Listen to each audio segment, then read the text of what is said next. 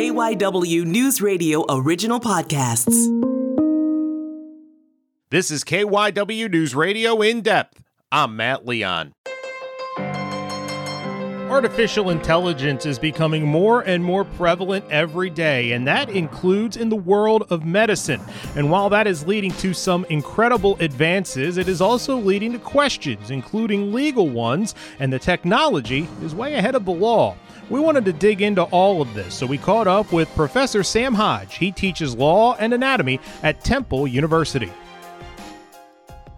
So, to start, with regards to AI, artificial intelligence in the world of healthcare, what are we talking about? Like, are we talking robots? Are we talking software? Are we talking all of the above? Because I think when people hear artificial intelligence, even in this day and age, they think Terminator and stuff like that. Like, what are we? What are we talking about? You are talking about all of the things that you just mentioned. Currently, 86% of healthcare providers utilize at least one form of artificial technology in their practices. Let me give you an example. You walk into a doctor's office now. What happens? The doctor doesn't say to you, "Hey, how you doing?" No, the doctor walks in with a computer, sits down and starts typing. That is artificial intelligence. The practice of medicine has shifted to electronic medical records. And the advantage of it is you come into the doctor and I'm unsure of what's wrong with you. So I type your symptoms into the computer or I talk to the computer. The computer will now analyze all that information and has a brain very much like the neural network of our brains. And it will analyze that information and then give you predictions of diagnosis and a treatment plan. Then it says prescribe an antibiotic. So I'm going to type in antibiotic and it's going to come up and say, give him amoxicillin. The problem is when I type in amoxicillin, you're taking medication for cholesterol. And it turns out that I can't give you amoxicillin if you're on cholesterol. So there's a pop up warning given to the doctor. I can't do that. Right? That's artificial intelligence. Uh, another problem that's happening is that every seven years, medical literature doubles. There's no physician that can stay on top of and abreast of all these medical developments. Well, you know what? All that information gets put into the computer of artificial intelligence. So now the artificial intelligence is totally up to date with patient records and all the new and latest information that has come out. So it gives the doctor at that doctor's instantaneous fingertips all of that accumulated information. Do we see AI when it comes to procedures? Is there actually some situations where artificial intelligence is driving things in the operating room? Absolutely. Called robotic surgery, one of the biggest applications of artificial intelligence. So, with robotic surgery, there is a computer now hooked up to this robot the doctor may not even be in the room, or the doctor is sitting in a corner of a room and he's at a console like a PlayStation. And these robotic arms are over the patient. And the robotic arms are actually performing the fine manipulations of the surgery. So, what ends up happening is a person has heart surgery, instead of having to crack open the person's entire chest, now, through the magic of the artificial intelligence and robotic surgery, you make a little incision. And the robot is able to mimic the doctor's movements and perform that surgery with much more precision. To give you an example, I'm a man of, of my own words. I wrote an article on artificial intelligence. I went to a doctor for a routine colonoscopy. I awakened thinking everything's fine. Doctor says we had a problem. I said, What's the matter? He says, We couldn't advance the scope in your colon. You have to go immediately to the hospital and have diagnostic testing done. It turned out that I had a blockage. I had to have a colon resection, major surgery. The problem was I was three weeks before the end of the semester. I can't miss the end of the semester. What am I going to do? Well, I searched for a doctor who did robotic surgery of the gastrointestinal tract. All right. And I found there were only two in Philadelphia. I went to one of those doctors. He performed my resection and I was back teaching. The surgery was on Thursday. I was back teaching on Tuesday. Normally, I would have been out a month. All right. I would have had an incision that was 12 inches long. Instead, I had five little holes in my abdomen. That's what robotic surgery can now do. Uh, other examples that aren't so extreme insulin pumps. People have diabetes. Insulin pump will decide how much medication to give you to give you some other applications that are taking place because I find them fascinating. A man has a horrible headache, goes to the emergency room, and as any emergency room is, he walks in and there's patients everywhere. But you go, you check in. So what happens in emergency rooms is at some point in time, and it's usually quickly, you will be brought back to triage. So with triage, a patient has to be sorted by severity of conditions. You know, it's not like a bakery first in, you know, we take a number. They take you in based upon your severity of your condition. So the man with the headache goes into the triage nurse. She says, What's wrong? And the man proceeds to tell his symptoms. The nurse types it into the computer. Immediately, the computer flashes a warning. The patient may be having a stroke. Take him immediately to a CAT scan. So the triage nurse immediately has the patient brought to a CAT scan. CAT scan does a CT of the brain. Within 20 seconds, the computer AI reads the CAT scan. No radiologist. The computer does it and indicates that the patient is having an ischemic stroke. The computer then notifies the doctor in the emergency room. Now, when a person has an ischemic stroke, you have a total of four hours from when your symptoms start to when you have to be given a medication called TPA. It is a blood clot buster. If you don't do it, you can't do it again. The doctor immediately is notified, drops everything he's done. The patient is brought in, gives the injection, and the clot is dissolved. Total time 30 minutes. From when the patient walked into the emergency room to when the medication was administered. Normally, that person could have sat in that emergency room beyond that time period and missed the window of getting the TPA. That is what artificial intelligence medicine is doing, is deciding who gets treated, what the diagnosis is, and then the radiology results are read by the computer. This all sounds, it, it obviously is incredible, but there is a not small portion of American society, which I'm sure would be freaked out by the idea of being treated by artificial intelligence, you know, with a robot leading the way or a computer leading the way. Does my doctor or the healthcare provider I'm dealing with, do they have to tell me that we are utilizing AI in A, B, or C, or is it just part of the treatment and you get what you get? Is that where are we with that? All right. What you're asking me is a question called informed consent. All right. So, with informed consent, a patient has to be told of the things that a reasonable person would want to know in order to make an informed decision on the treatment. So, the question is do I have to tell you that a computer arrived at your diagnosis? All right. Or do I just tell you this is what's wrong with you? so yes, you're absolutely correct. This is an issue. And to be, you have to be told as the patient that artificial intelligence was used to derive arrive at the diagnosis that was given to you. But from a legal point of view, that we're going to have to grapple with attorneys is how much intelligence do I have to tell you? Do I have to tell you the success rate of the computer? Do I have to tell you of the other diagnosis that the computer said may be applicable to this situation? And what is predicted that it's going to lead to a lot more arguments and disputes between patients and physician about artificial intelligence.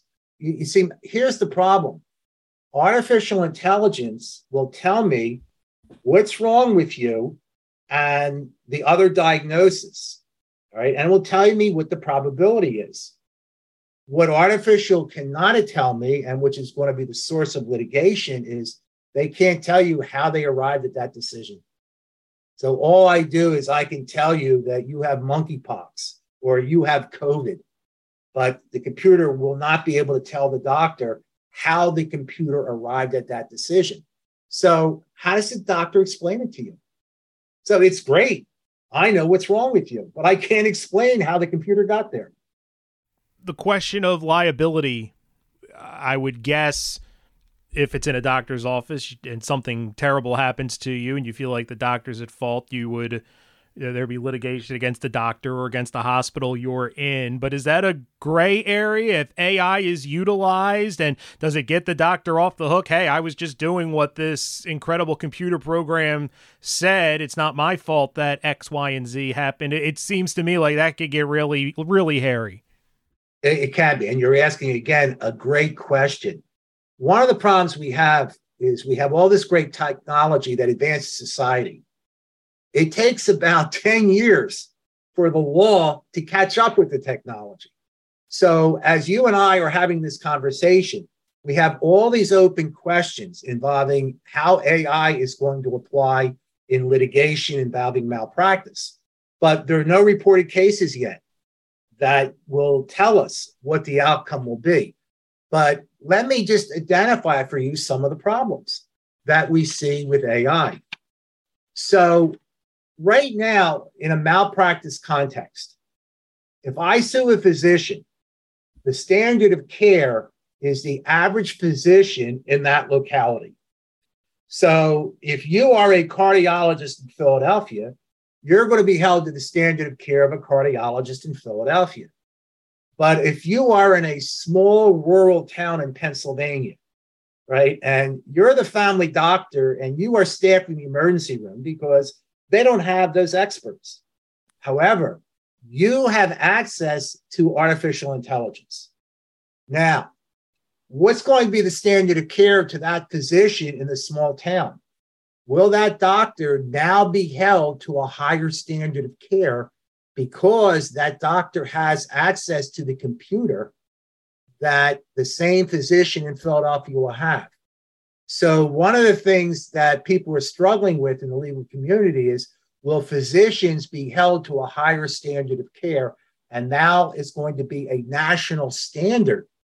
Every physician will be held to the same standard of care because they're all going to have access to this computer that has all this databases in it that can arrive at a, at a diagnosis. We don't know the answer to that. Another question, and again, it goes back to what you asked me so the AI arrives at a diagnosis, and I say, You have COVID. Turns out that the diagnosis is wrong. So I'm treating you for COVID, and it turns out that in reality, you have an infection that's caused sepsis. And I should be giving you a whole different course of treatment. Who is responsible? Is it the doctor? Is it the manufacturer of the software? Is it the developer of the software program? We don't know at this point. Before it would just be the doctor. Now you have all these other entities that had an influence in making the diagnosis, and we don't know. And furthermore, if you say, okay, they all played a part in reaching that diagnosis, how do you apportion the liability between those entities that identified? How much is it the doctor's fault? How much is it the software developer's fault? That's an open ended question. To take it a step further, you would sue under a products liability theory, right? And that is that if a seller puts a unreasonably dangerous product into the marketplace, you're absolutely liable. Here's the problem. Number one, these systems are designed to evolve.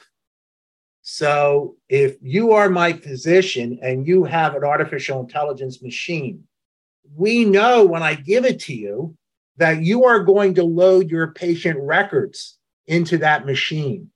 I know you're going to add in your, your diagnostic imaging. I know you have a database of literature that you like. So the computer is designed to evolve, to change. Therefore, the manufacturer or software developer will say, there was nothing wrong with the machine when I gave it to you. Any error that arose arose from the information you put into the machine later on. Therefore, I'm not responsible. Right? Is that fair? Or here's another problem products liability applies to the sale of goods. A car is a good, right? A computer is a good. What's a software application? Is that a good or is that a service? All right. And it may end up being that the physician who relied upon the artificial intelligence ends up holding the bag, ends up being responsible. And, and here's another problem the hospital is the one who's going to buy the machine, not the individual doctors. The doctor is the one that misinterpreted, but the hospital supplied the machine that the doctor used. Is the hospital going to be liable? These are all unanswered questions that uniquely arise by the use of artificial intelligence in medicine. And you said earlier, and I, I agree, that it takes the law 10 years to catch up, but it's not static. Like we're not stopping technology right now. And then it'll take, so we're constantly going to be chasing things here. We're in danger here of having the law being just woefully behind what it could look like in five, ten years. You're absolutely correct. And that's a problem. I will say, though, it's not unique to artificial intelligence in medicine. This is a problem that arises in all areas of the law that it just lags behind technology. So, all we can do is to try to use traditional principles of law and then try to apply them. Uh, that's all we can do. The problem is, you know, when you sit there and project forward, traditional principles of law may not be applicable anymore to artificial intelligence in medicine because of these open questions that I identified. We need to take a break. We will have more with Professor Sam Hodge right after this. This is KYW News Radio in depth. And we are back continuing our conversation on KYW News Radio in depth with Professor Sam Hodge of Temple University.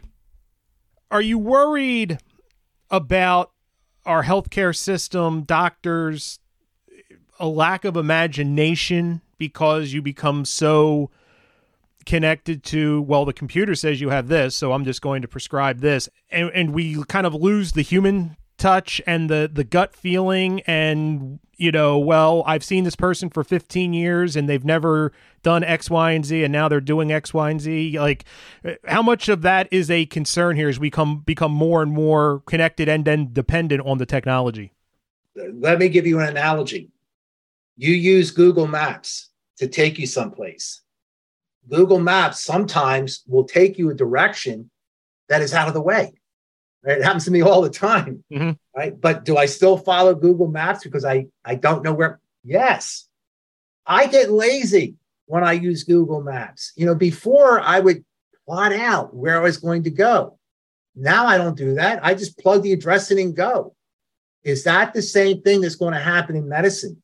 That doctors will no longer use independent judgment, that they will just load in everything into the computer, look at what the computer generates and the probabilities of each diagnosis, and then work off of that and not use the thinking abilities that the doctor was trained to do. I hope that doesn't happen, right? Because to me, the doctor still has the ultimate responsibility. The doctor still has to accumulate the facts. I believe artificial intelligence in medicine is just one tool. It is not the tool that supersedes everything else. The doctor, regardless of what the doctor does and how much the doctor relies on the artificial intelligence, will remain liable for making the ultimate diagnosis. I'm curious from an insurance standpoint, are insurance companies less likely to want to give a policy to a doctor's office that is a high heavy or are they more likely because there's less human error? Are policies going to you know could we see where they don't cover something unless it's there's an ai and angle or they won't if there is? Is that something we have to grapple with as well? I don't think so at this point in time but what will happen in years to, to come will a will insurance policy say doctor, you will now need to have an artificial intelligence computer in your office. All right. And if you don't have it, we're going to increase your premium. That may happen. It's not there yet. Rather, I'll tell you how the insurance companies are looking at it.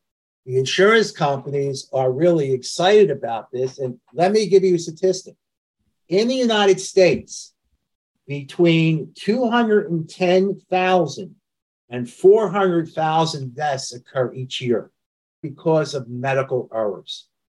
What are these medical errors? They're primarily because of improper diagnosis and improper treatment.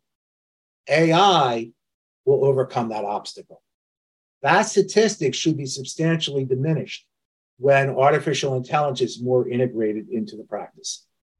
So we're going to continue regardless of everything we've talked about. We're just going to see this become more and more prevalent and it's uh, it'll be leading the way more and more. If you and I are talking 10, 15 years from now, are we pretty much in a situation you think where there's just kind of a doctor kind of overseeing everything? The software develops everything and then maybe the doctor just kind of okays or dissents or whatever. Is that is that what we're leaning towards eventually? Let me give you the good and the bad. So I hope we don't arrive at what you just said, but here is the good of the computer if we're sitting here 10 years from now. No matter where you're located in the United States, you will have access to the leading experts in the country. All right. So you can be the physician in the emergency room in that small town hospital in Pennsylvania. But with the aid of the computer, you have access to that literature and information that the leading experts in the world would have. So you will have a much more way, intelligent way of diagnosing a patient. So what you're going to see is the level of care in all areas of the United States improve. Areas that are not serviced by physicians will be able to improve the quality of care. It also will improve and overcome the problems we have with shortages of doctors. We won't need as many doctors because will we rely upon it? Right. So there are many, many advantages. The downside is what you identified. Will we have a doctor that will rely upon the computer and not really apply the training and experience that that physician has over the years? I don't know the answer to that. We're going to have to wait and see. You see, here's the problem with artificial intelligence. Not only are there no cases yet that tell us what the doctor can do and not do, but there also are no regulations yet. And that's going to have to develop. And when that develops, the bad scenario that we just outlined may not happen because there'll be a regulation that will say the doctor can't do that. But we don't know yet. This is these are areas that are going to have to evolve. That's it for this episode of KYW News Radio in depth. You can listen to the podcast free anytime on the Audacy app, and you can find it wherever you listen to your favorite shows. I'm Matt Leon, and we'll have another episode out soon.